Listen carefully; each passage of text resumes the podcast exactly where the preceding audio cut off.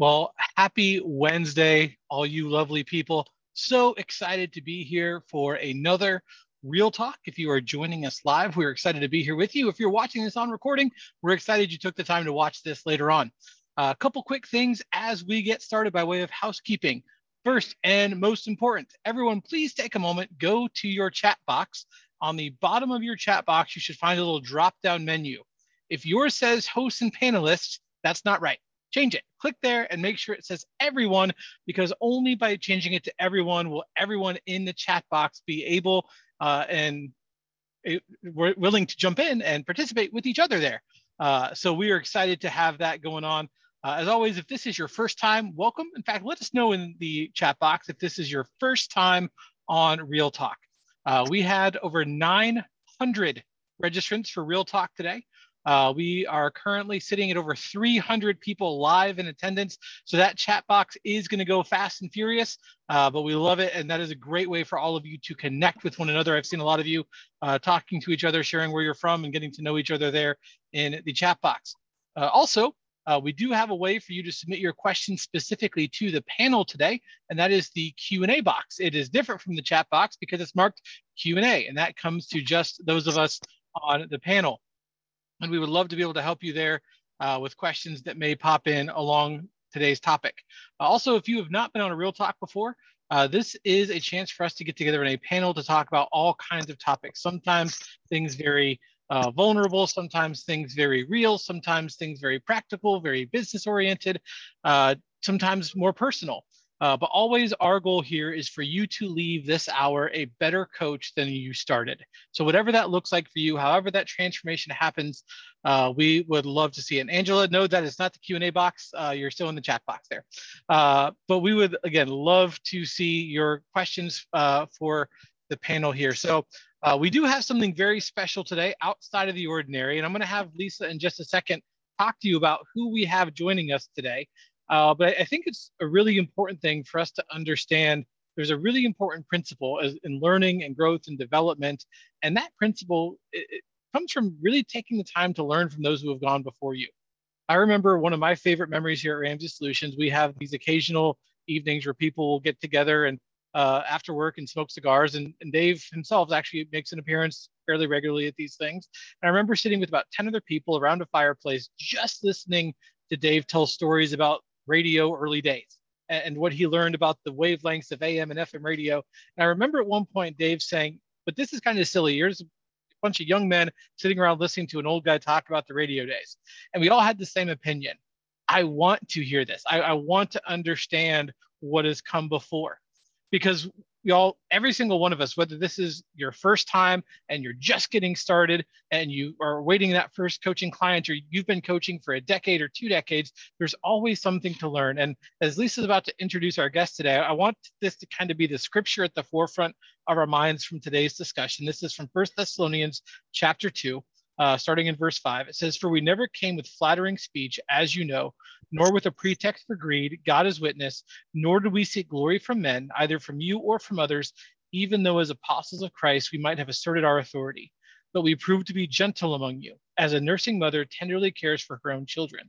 Having so fond an affection for you, we were well pleased to impart to you not only the gospel of God, but also our own lives, because you had become very dear to us. Uh, so with that in mind, Lisa, talk about who we have joining us today.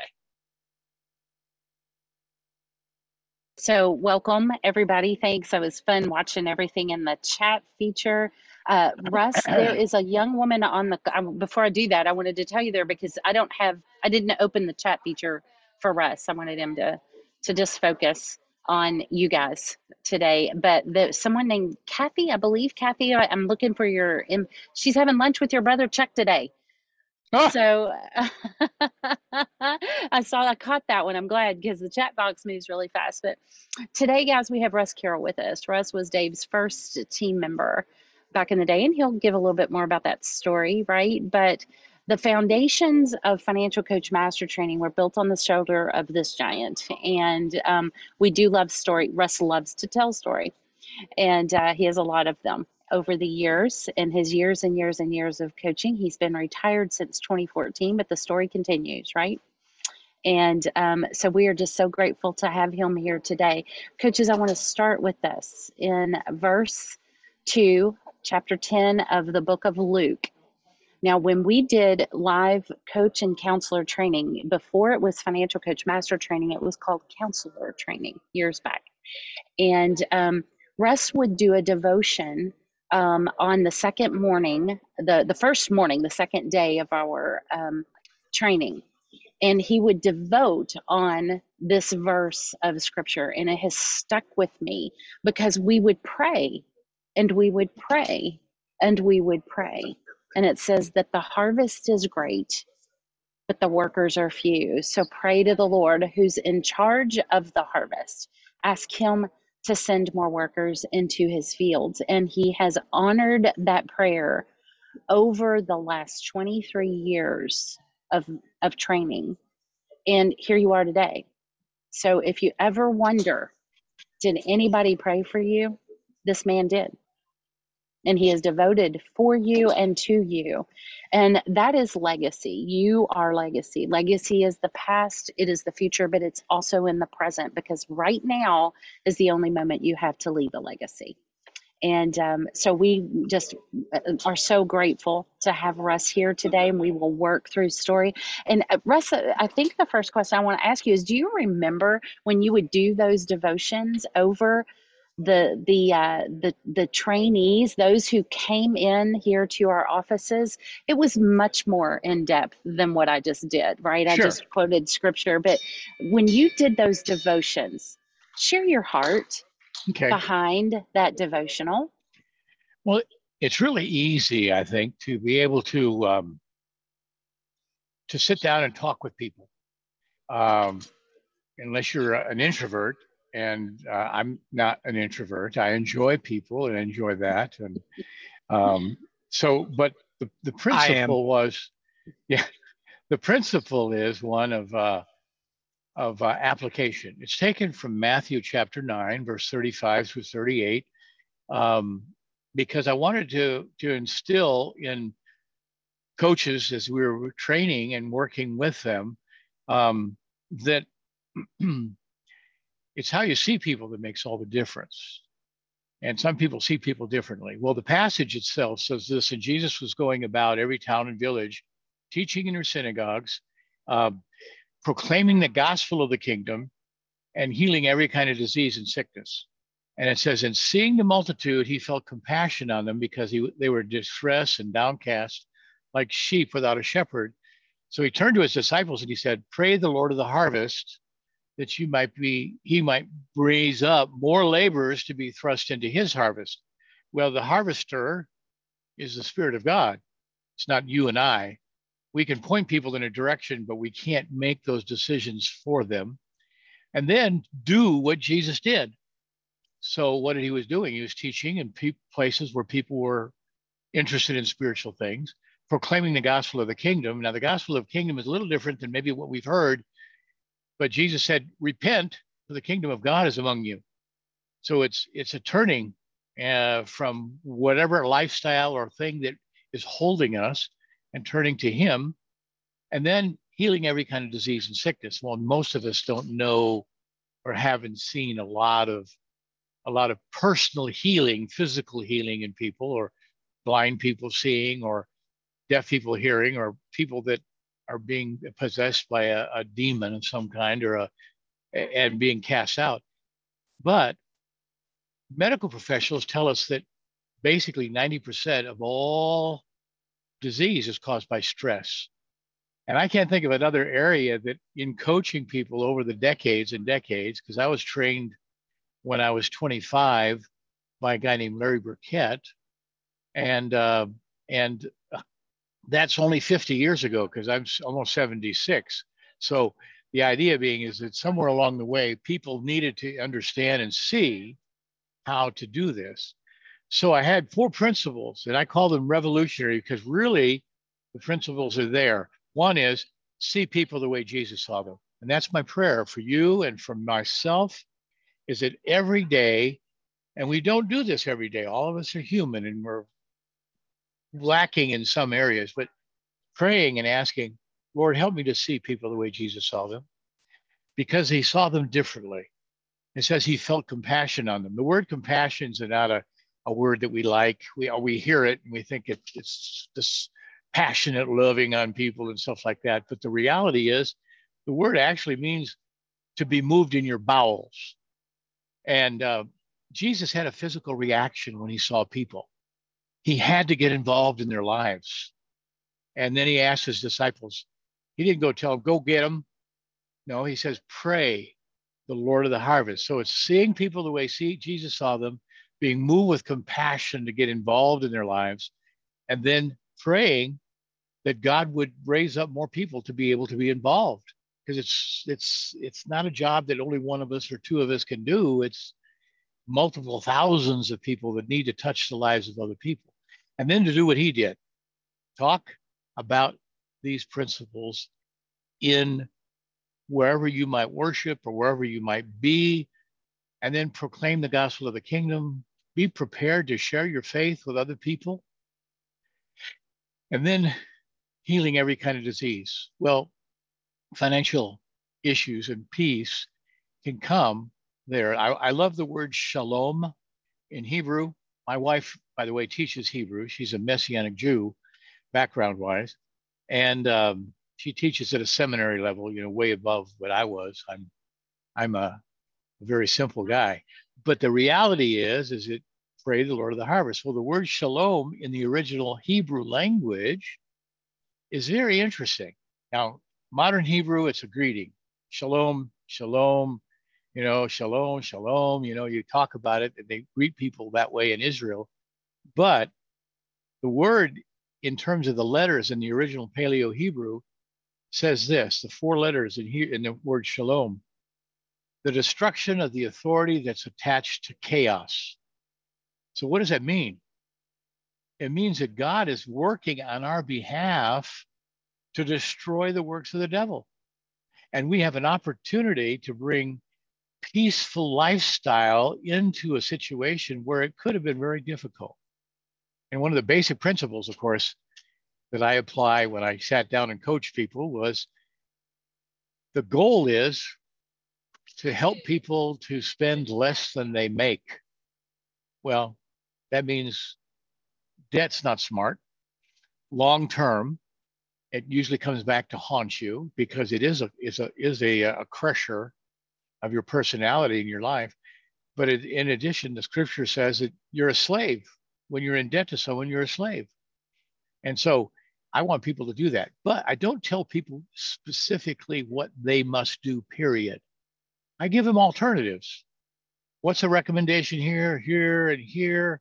There's opportunities to make choices. They have to begin to make the choice because it's basically behavior modification if they've got issues of debt or they have never embraced an understanding of how money works in our culture because it's it's very different.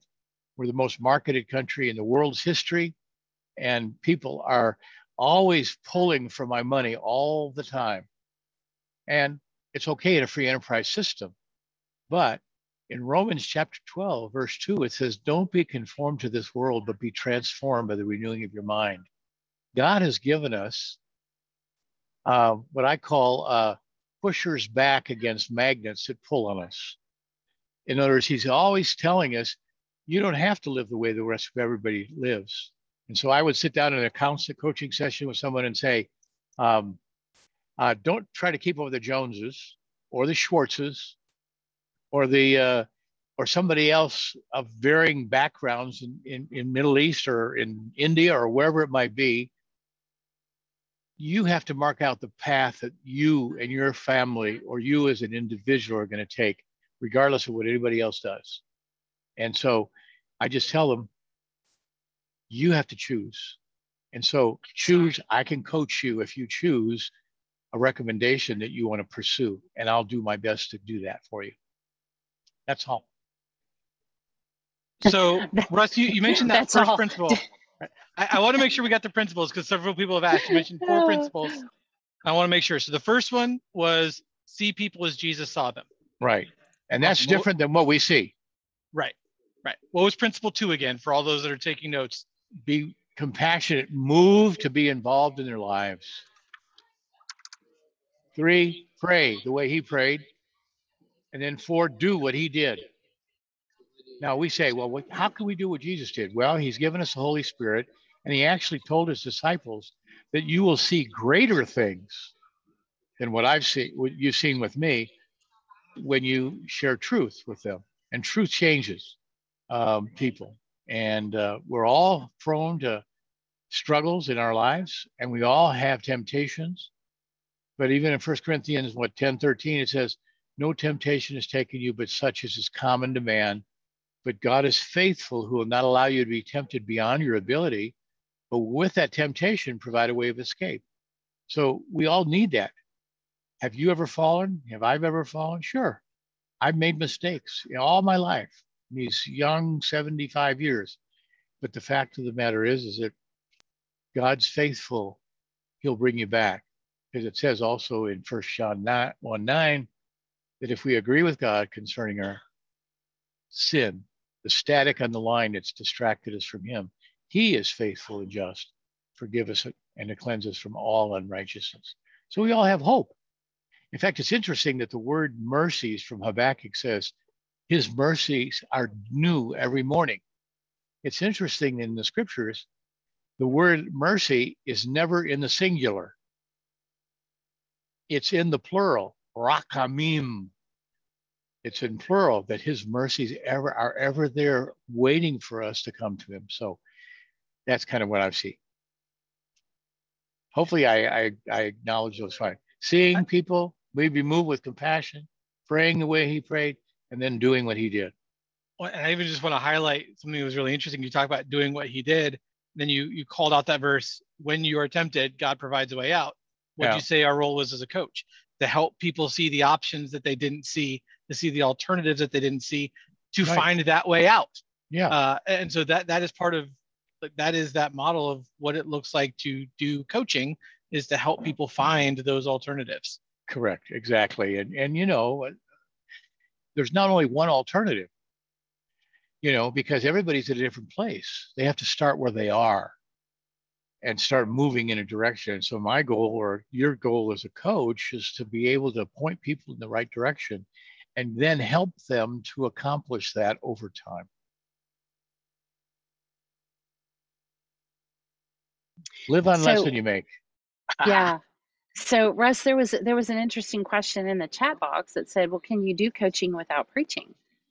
Sure. Um, yeah, and um, those principles that you laid out is really about our character, right? And and and and showing showing the love of Christ to people, not mm-hmm. preaching. So right. yeah, that was a that was an interesting question to me. I'd love for you to address that. Well, well, well. The direction is this: that God wants to have a relationship with me you know and if he has a if i have a relationship with him then he wants to shine through life through me. That's a that's an ultimate uh, awesome overwhelming uh, uh, responsibility. But at the same time he provides everything i need to be able to do that. So i try to couch the truth in principles in terms that they understand where they are. Um, I'm not preaching as a preacher, though I have been a preacher in one in seven, short seven years of my life. But the fact of the matter is, is I, I my goal is to help people where they are, and uh, so I don't couch it in giving them chapter and verse.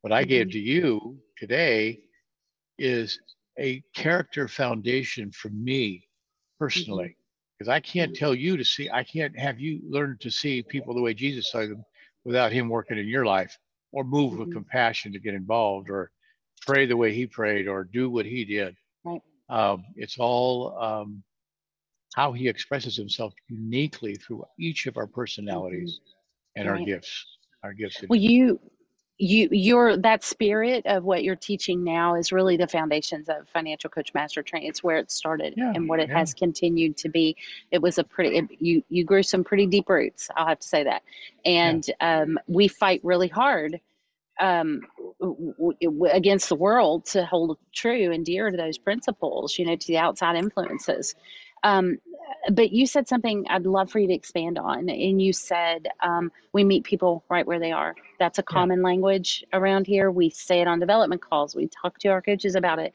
We meet people right where they are. Can go deeper with that. Paint a picture of that one. Describe that what that means. Well, one of the reasons I ask people to provide for me as best they can where they are financially before I meet with them. So I can look at that information and, and create questions to be able to draw them in to the process. Um, and everybody's different. I had a couple come in one time that had a million dollars with a credit card debt. And sitting around the table, he said, How did we get here? Like I had this immediate answer. The reality was, um, uh, you got there, and, I, and what I did, I tried to lighten the atmosphere. I said, I looked over my shoulder and said, "Are, are you talking to me?" and uh, and the reason for that was because ultimately he didn't realize he gets he got there one choice at a time.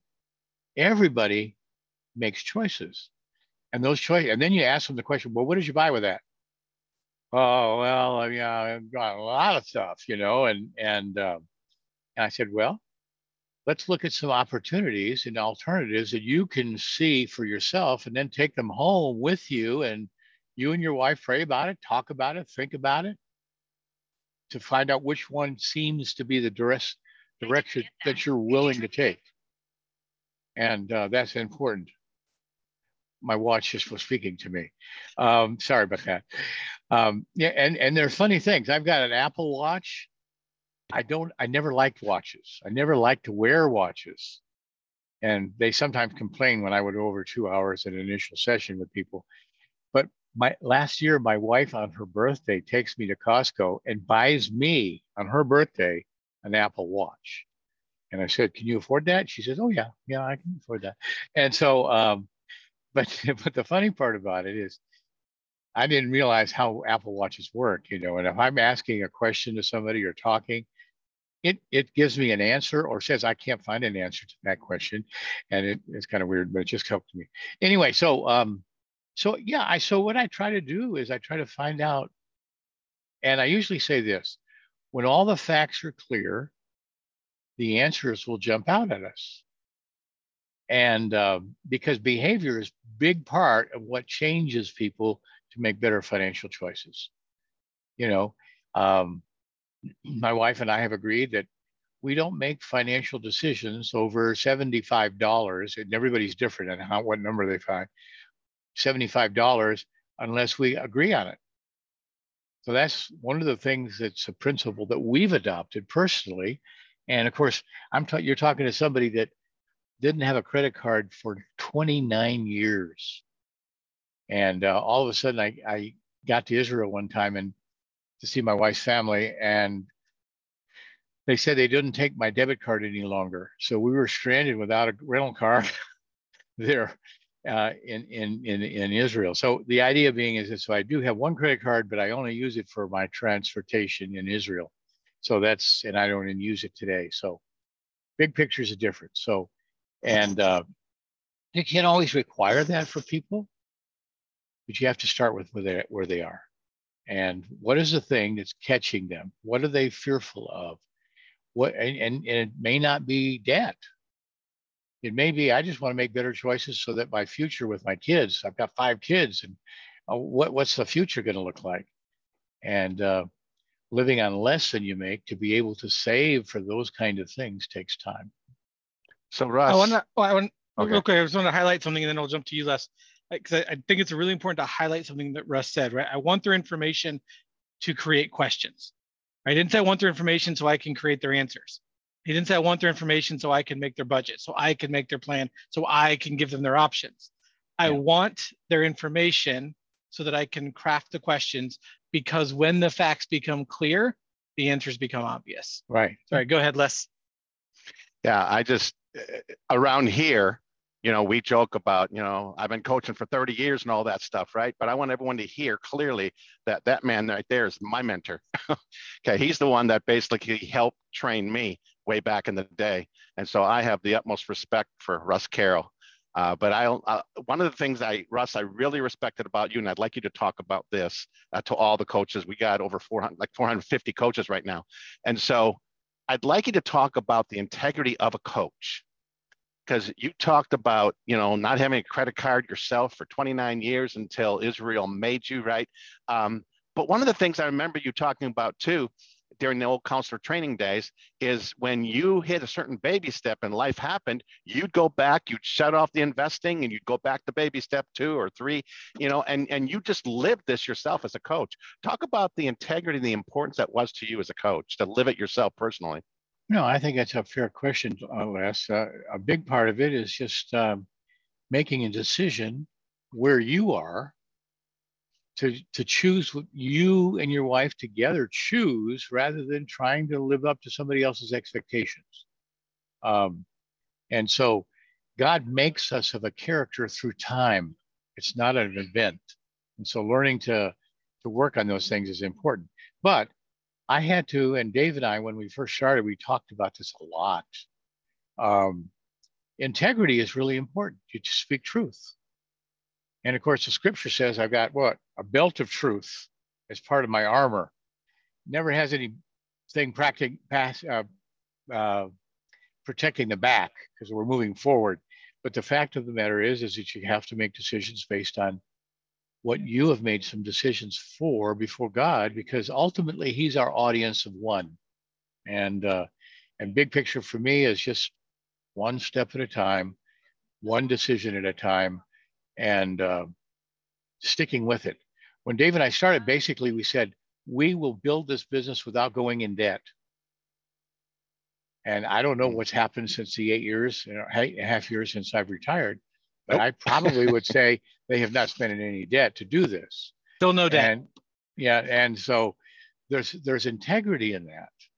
And uh, I've been debt free for 27 years, uh, no mortgage, no no house payment, no no credit card debt or whatever. So we make decisions based on what we have, and if we don't have it, we save for it to do it. Like I used to save for my my when I was um, seven years old. This is part of my story. When I was seven years old, I asked my dad for some money. He said, "Son, I need to take it. let's take a walk." And so we walked down the street, and he said, "I need to teach you a four-letter word, W O R K, work. And the funny part about that is that I started my own grass cutting business at seven years old, push mower and a grass catcher. Now I was in, fortunately, I was in Northern California, just below San Francisco, which I grew up there before it was Silicon Valley, you know, and everybody got enamored with Silicon Valley and stuff like that. Well, it wasn't there when when we started uh, living there and stuff like that. Well, until I graduated from high school, that's what I did. I cut lawns when I was when I was 14, I said, Dad, I'm, I'm itching to buy a car at some point. How do you do that? And uh, he said, you save up, you pay cash, you buy a car that's used. Uh, you hopefully have a little bit of warranty on it if it's new enough, but you drive it till the wheels fall off. So I bought a car at 16 for $1,295 of cash and never looked back. I drove it until I graduated from college. And um, at that point, um, uh, basically sold it to my roommate because I got drafted in the Army right out of college in 69. So that was uh, part of that process. And, um, and so uh, I never complained, but saved up while I was in the Army. And I bought a, my only new car that I have ever owned was a new Volkswagen van. And my wife would go, "What? Why do you buy vans all the time?" Well, I drove Jesus that Revolution. yeah, I know, I know. It's kind of wild. Volkswagen van, and uh, I drove it uh, for three hundred and sixty thousand miles, and I sold it for a couple thousand dollars, and I only paid thirty eight hundred cash for it. So um, at the time, so everybody's different, but you can start a legacy for yourself by making choices based on what you and your spouse met made together in light of what anybody else tells you. So I don't try to keep up with the Joneses. I don't care what kind of car they think I drive or not drive. That's me personally. Some people buy nicer cars and that's fine for them. but I've always paid cash for a car. So I'm weird like that. And I don't mind being weird. So um, now, Russ, we did get the question coming in that I think is on everybody's mind. How much shag carpet was in this van? None. what I did is I took the middle seat out and I put down a, a styrofoam pad and I put a blanket over it, and covered it, and I made two large pillows. So when I would drive across country, because my first assignment out of the Army was in, I'm from California, but I was in, in Norfolk, Virginia. Um, I had to drive across country. So every time I, I wouldn't stop at a motel, I'd stop at a rest stop and I'd sleep in the van.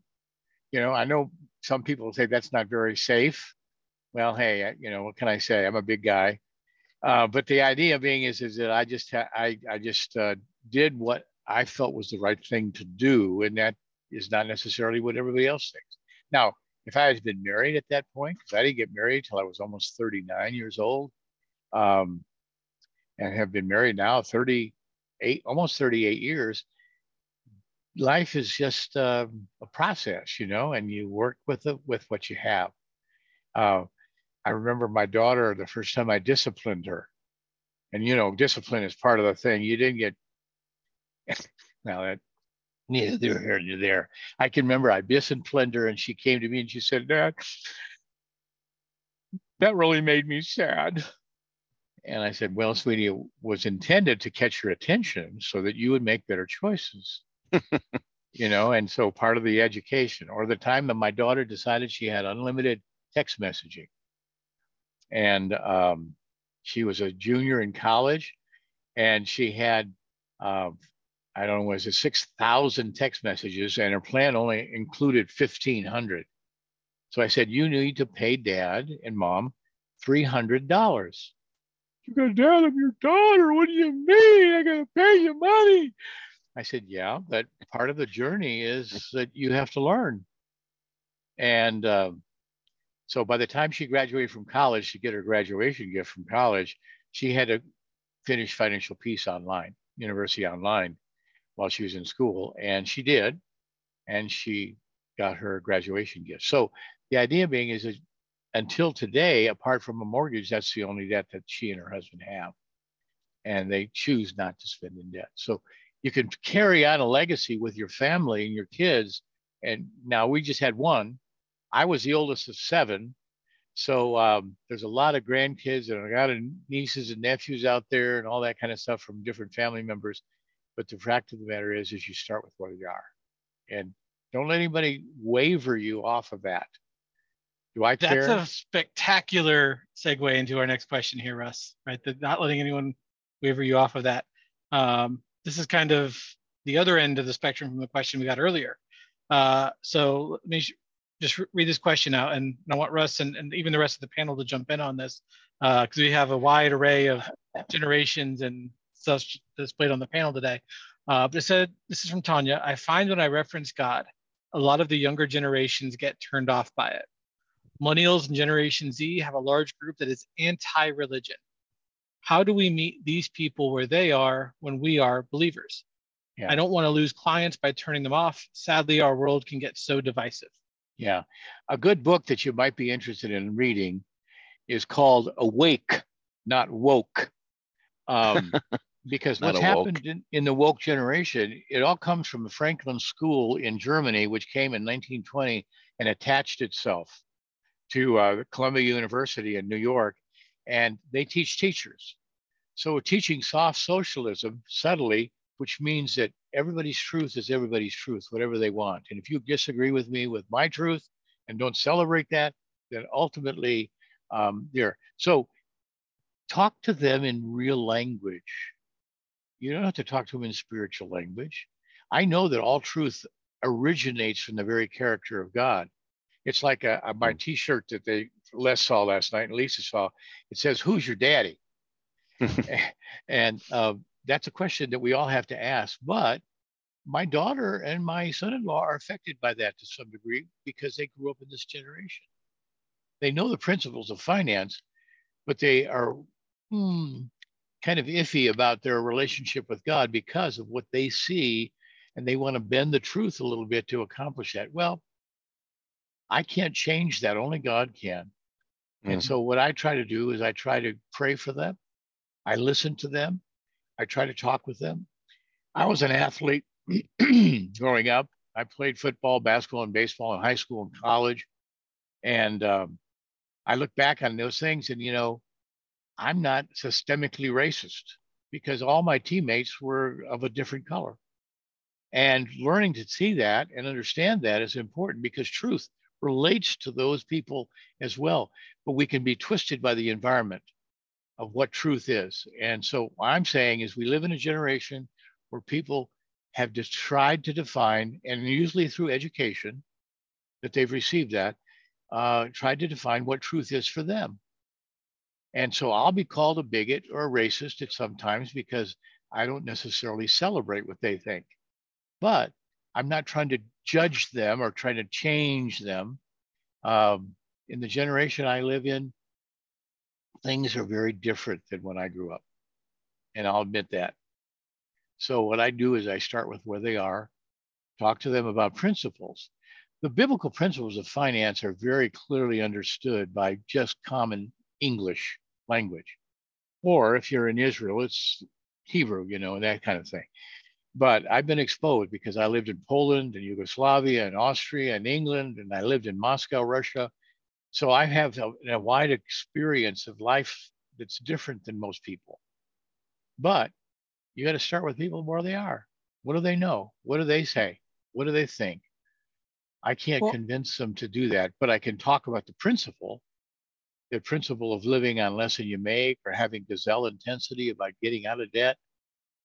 Those are principles that people can understand because they are being pressured by the same principles of financial debt and struggle that everybody else is at different times. Not all, not everybody, but most are experiencing that. And I, I think I, to speak to this from the other end of the age side, because I'm I actually do fall under the, that millennial umbrella.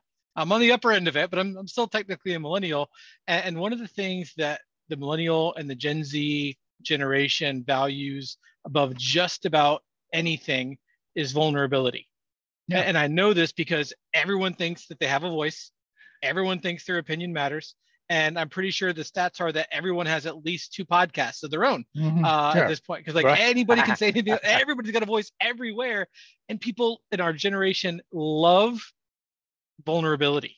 Right. And, and, so one of the best ways to meet somebody where they are is to be with them a little bit, right? We talk about the sure. faith element, and one of the really important things. There's this powerful story in John chapter 11 where his friend Lazarus is sick, and Jesus is told, "You got to come. He's going to die. You got to get here."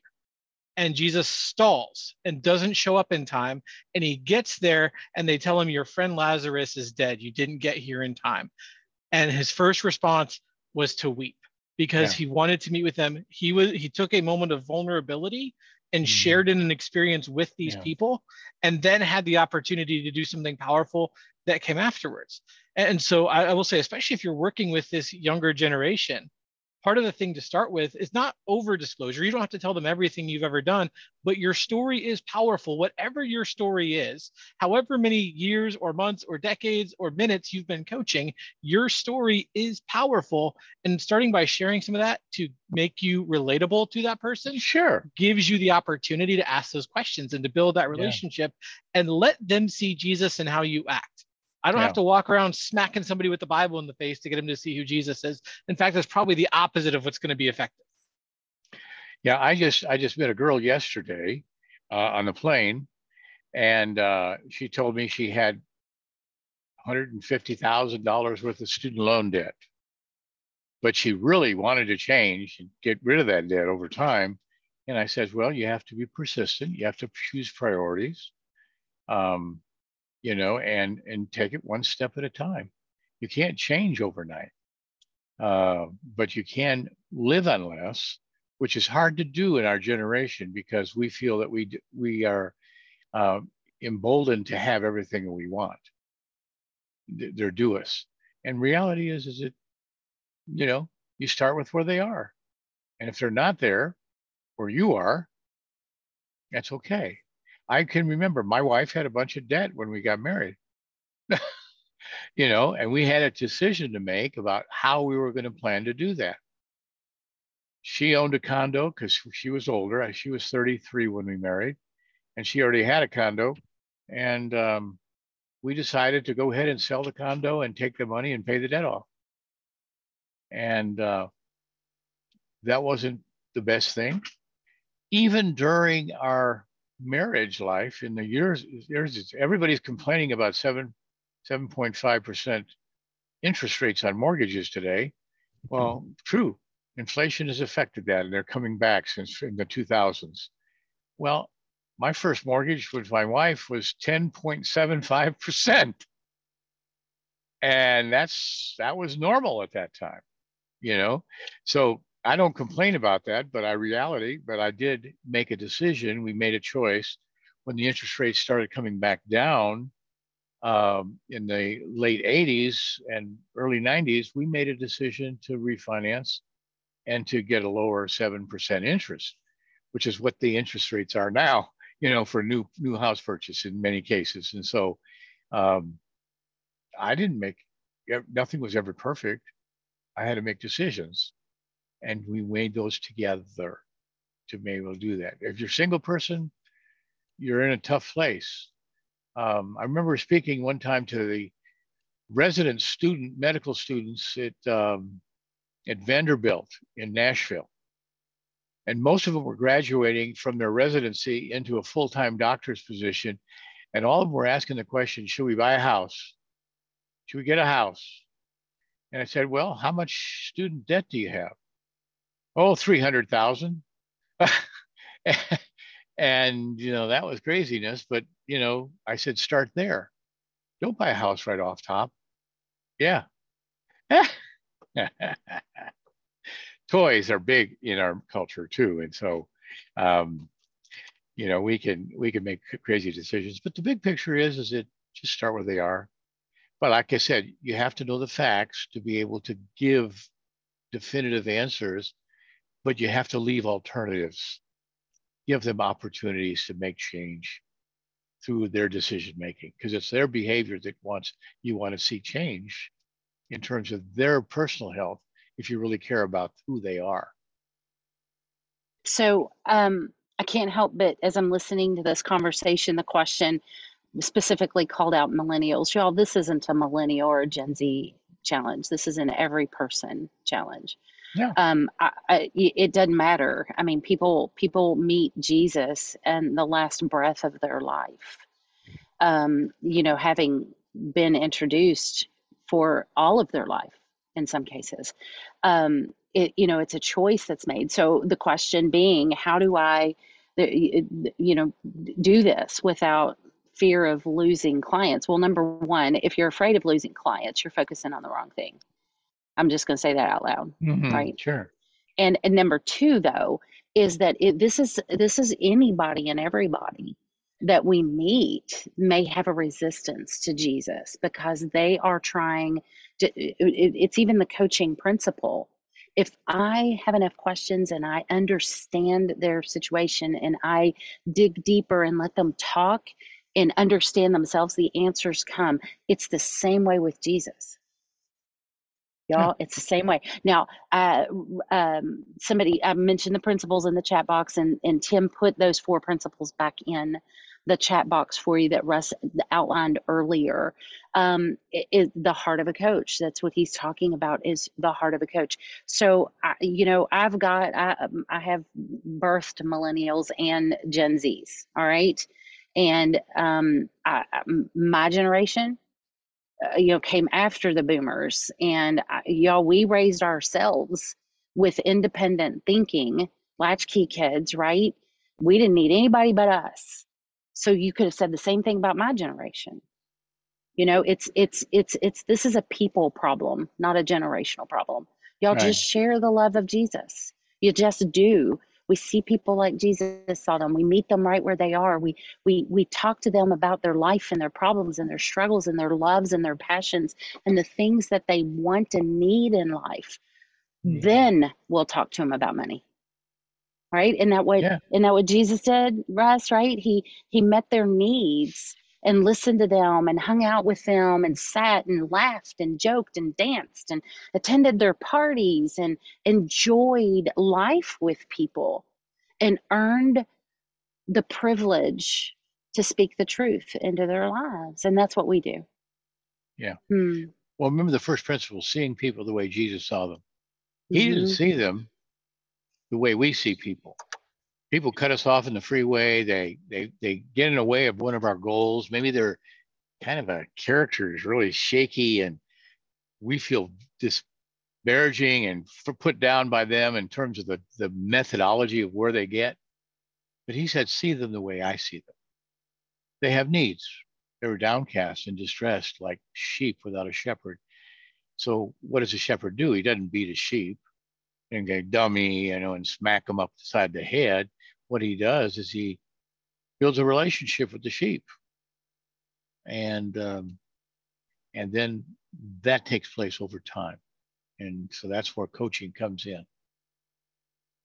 So Russ, again, personally as a coach who has done this for decades and decades, you know, through the years, obviously you and Joy had your own financial troubles from time to time. Sure. How did you how did you handle that personally as as a as a coach, right? Again, holding that integrity and how did you live life out the way we do, right?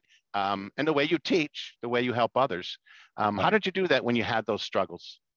Well, you love your spouse and you work through conflict with them because you're not going to agree about everything. My wife is a type A personality.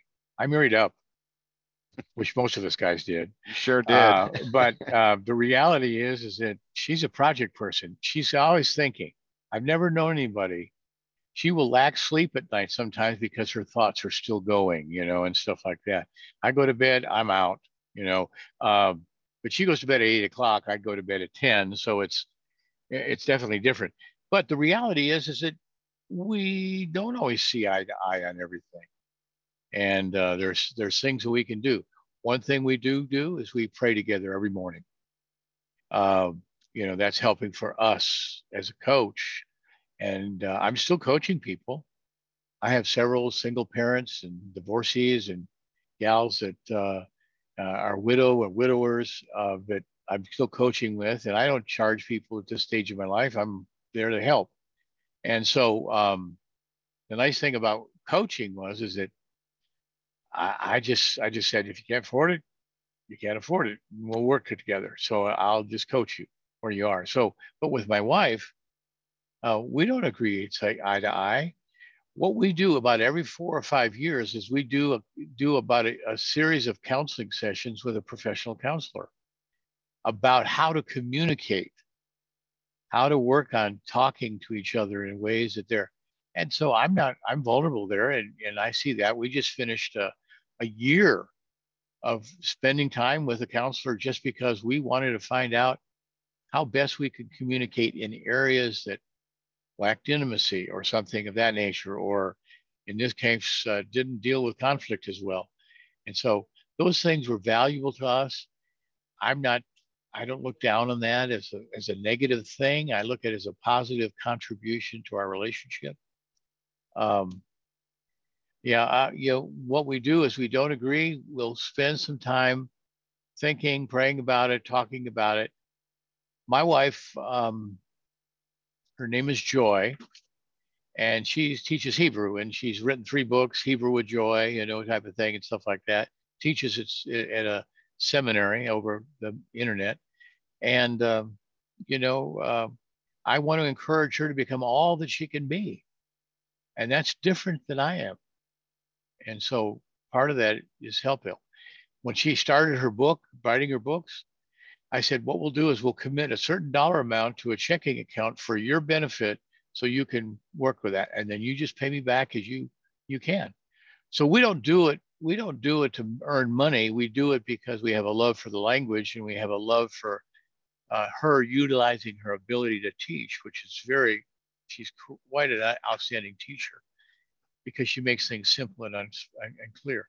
She doesn't always make things simple for me.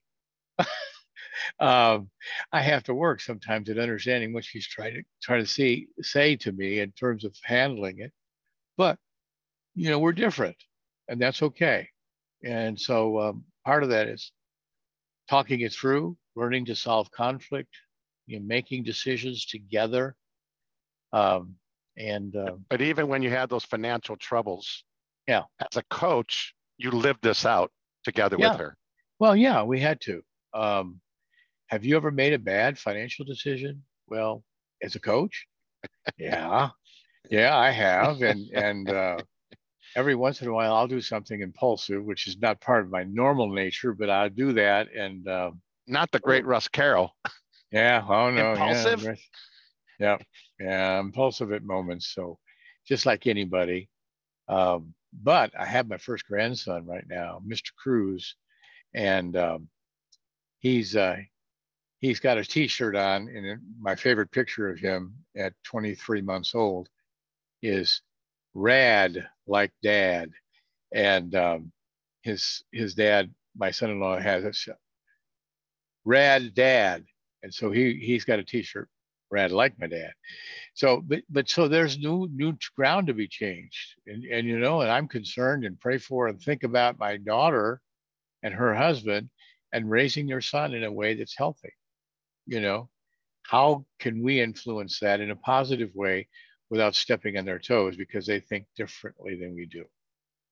And uh, part of that is there. So financially we make decisions based on what we have now if we need a new computer or laptop i've had four laptops you know my my hard drives die on those laptops for some reason i don't know why but then we have to go buy consider buying one i even have my newest laptop came off the hinges on the laptop. I get, took it down to the Geek Squad at, at, Best Buy in Colorado Springs, and they sent it off to be fixed, and they lost it. So my laptop's not there. So what do we do? Well, we talked to them, and they said, "Well, we'll we'll give you a voucher for a free laptop, a new laptop." And so I bought a new laptop, and then three weeks later, they said we found it, but we didn't fix it yet. I said, "Don't fix it." don't worry about it. I've got the new one now. And so that's what we did. So it's everything's a little weird sometimes because they don't always work out the way that you think they're going to work out or happen the way you're going to think they're going to happen. Anyway, I hopefully so, that addresses your question. So Russ, you may have to go way back in your memory. I hate to pick on you because I have That's trouble okay. with that myself, but never mind, Tim. But anyway, if it was before 70, I don't know that I remember it. There's, but, uh, there's, but, there's uh, a whole lot of young coaches listening to you right now. Right, right. And it's like sitting with the sage. You climb the mountain and you just sit there and listen to the sage, right? And it's like, what would you tell these young coaches just getting started?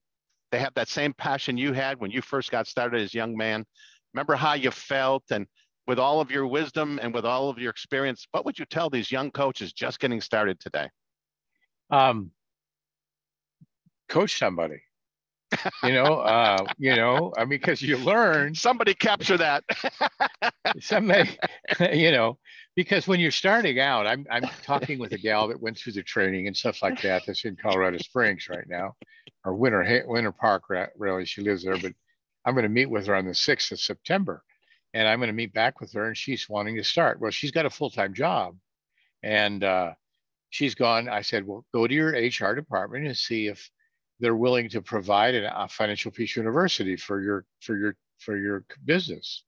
And it's a big business. It's a utility company for all of Colorado Springs. Well, you know, see what they'll do. And I said, then maybe you could do this, or you could. I so I sent her a copy of because I have no big deal with copywriting the stuff that I do. I sent her a, a, a, PowerPoint that we created for teaching biblical principles of finance, or in this case, teaching just how to make better financial choices and decisions. And so I sent that to her, and she took it to her HR department. They're going to allow her to speak once a quarter for their company. Well, she'll gain referrals from that, but it's going to happen when she actually sits down and talks to somebody. And then you you look. I, I didn't feel like a, a, an expert or a sage or or something like that when it came down to first start counting coaching. I made a lot of mistakes, you know, but I tried to look and make changes from mistakes that I made and and and keep at it. Uh, some of you are doing it for not for profit. Some of you are doing it for a fee. Choose your fee, get it what it is, and, and start there. I can remember when Dave and I started, a third of the 700 people that I coached the first year were free because they didn't have the money. Now, Dave didn't like that, but uh, but but uh, actually, Lisa and Ronnie were one of my financial coach coaching clients um, before she came, and met, and we went, we got to know each other and mentored her a little bit. But the the idea being is, is that sometimes it just happens, and you know you you do the best you can with what you understand and know. Um, and uh, so, are we winding down, Lisa? we are winding down and um, y'all when my husband and i met russ we were in total and complete crisis in every imaginable way um, not not just with money my husband's health right. uh, our marriage was just absolutely hanging by a thread it mm-hmm. all all we needed was just one snip of the scissor and we'd have been gone we were done for yeah. And we sat in that in that room with Russ, and let me tell you what we took from it. There were a lot of, I mean, we came out of it with some immediate plans. We we had some action steps. You know, we, he he let us develop some things. Um, but there were two things that never he that were ingrained in my soul in that coaching session, and one was a, affirmation of a heart of generosity I saw a person in front of me, a man in front of me that was generous beyond imagination. I'm not talking about money. He didn't give us any money, he didn't give us anything. With his spirit, with his prayer, with his attention, with his time. You know, and I thought to myself when I left there, when was the last somebody last time somebody heard me like this? He gave me that. That was one thing. The second thing he gave me was a prompting in my spirit that I am capable. We are capable. We can seek the Lord, who is the one who will help us overcome the what could be tragedy in our lives. He gave us confidence to step out and instead of saying I can't do it, saying I can do it. And then when coaching chose me, when I came to work and serve him later, you all, eh, the same principles applied in having, he said mentor a little bit, yeah. For about 14 years, y'all. Um, I, I'm gonna boast on that one. Um, but he, the just, I, I would just sit and, and go in and say, listen, this is what's happening with these people I just talked to. They're not going to be clients, but how do we help them? and the generosity was just poured out and into continually. Hmm. There was no transaction in any uh, communication I ever had with Carroll. No transaction ever. It was always with a servant's heart and a servant's mindset. You know, and then here he sits today because that's who he is. And that's our personality, I, I hope, our character here in coaching that has been passed on now to to Tim and Justin, who's carrying that on. And um, they did not work here when Russ worked here. Isn't that amazing? His legacy and and and his spirit is still here manifesting itself. And I'm just really grateful for that, Russ. Thanks. Wow, mm-hmm. that's heavy. Yeah. Well, every coach's training after we wrote it, and we mm-hmm. gave it and changed it and twist, twisted it and made it more palatable and stuff like that. Mm-hmm. I was reminded that I was in Jerusalem with my wife. And during my time in Jerusalem, it was during what they call the Feast of Tabernacles, which is in the fall. And uh, we were standing at a balcony overlooking the Kotel, which is where the Western Wailing Wall is. And there was a hundred thousand people in that in that in that little area and in drives uh, a white limo and a priest gets out all dressed in white and he goes down to the wailing wall and covers his head so he can pray and over the loudspeaker from numbers chapter 6 um, they pressed a prayed a blessing over the people that were there, and um, it was a it was a moving moment for me because it, it helped me to understand that God is interested. And the scripture talks about the fact that God told Moses, teach Aaron how to bless the people. And so as a result, that moment was something that really stuck with me. That every counselor training we had, I think that I taught with, and of course it changed as I changed out of the environment. But the fact of the matter is, is it just stayed with me because people needed to hear that God was interested in blessing them and placing his name on them.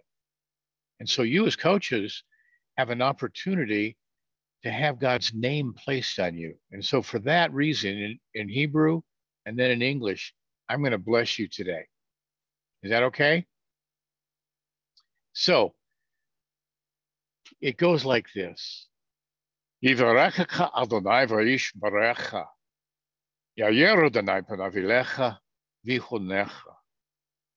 Adonai panavilecha panavilecha lecha shalom. The Lord bless you and keep you. The Lord cause his face to shine upon you and be gracious to you. The Lord lift up his countenance upon you, his face upon you, and give you peace. And so I say that in Beshem Yeshua, uh, Mashiach, Sar Shalom, Jesus, in the name of Jesus, the Messiah, the Prince of Peace. Amen. Thanks, guys. Thanks for Thank letting me all. be. I'm just I'm just visiting the office here because when Dave and I started, we had a card table. We're and a little beyond they, the card table. now they days. got now they got these buildings, you know, and it's kind of wild. Dave's made it. an upgrade, Russ. yeah, so, I hear you. Well, Russ, thank you so much for coming and sharing your wisdom, you. sharing the, the blessing upon us, upon all these fantastic coaches. Well over 400 of you on here live today. As always, this was recorded. Uh, watch for the recording in the Real Talk tab on the left side of your screens in FCMT. Uh, again, usually takes a day or two to get that up there, so keep an eye out for that.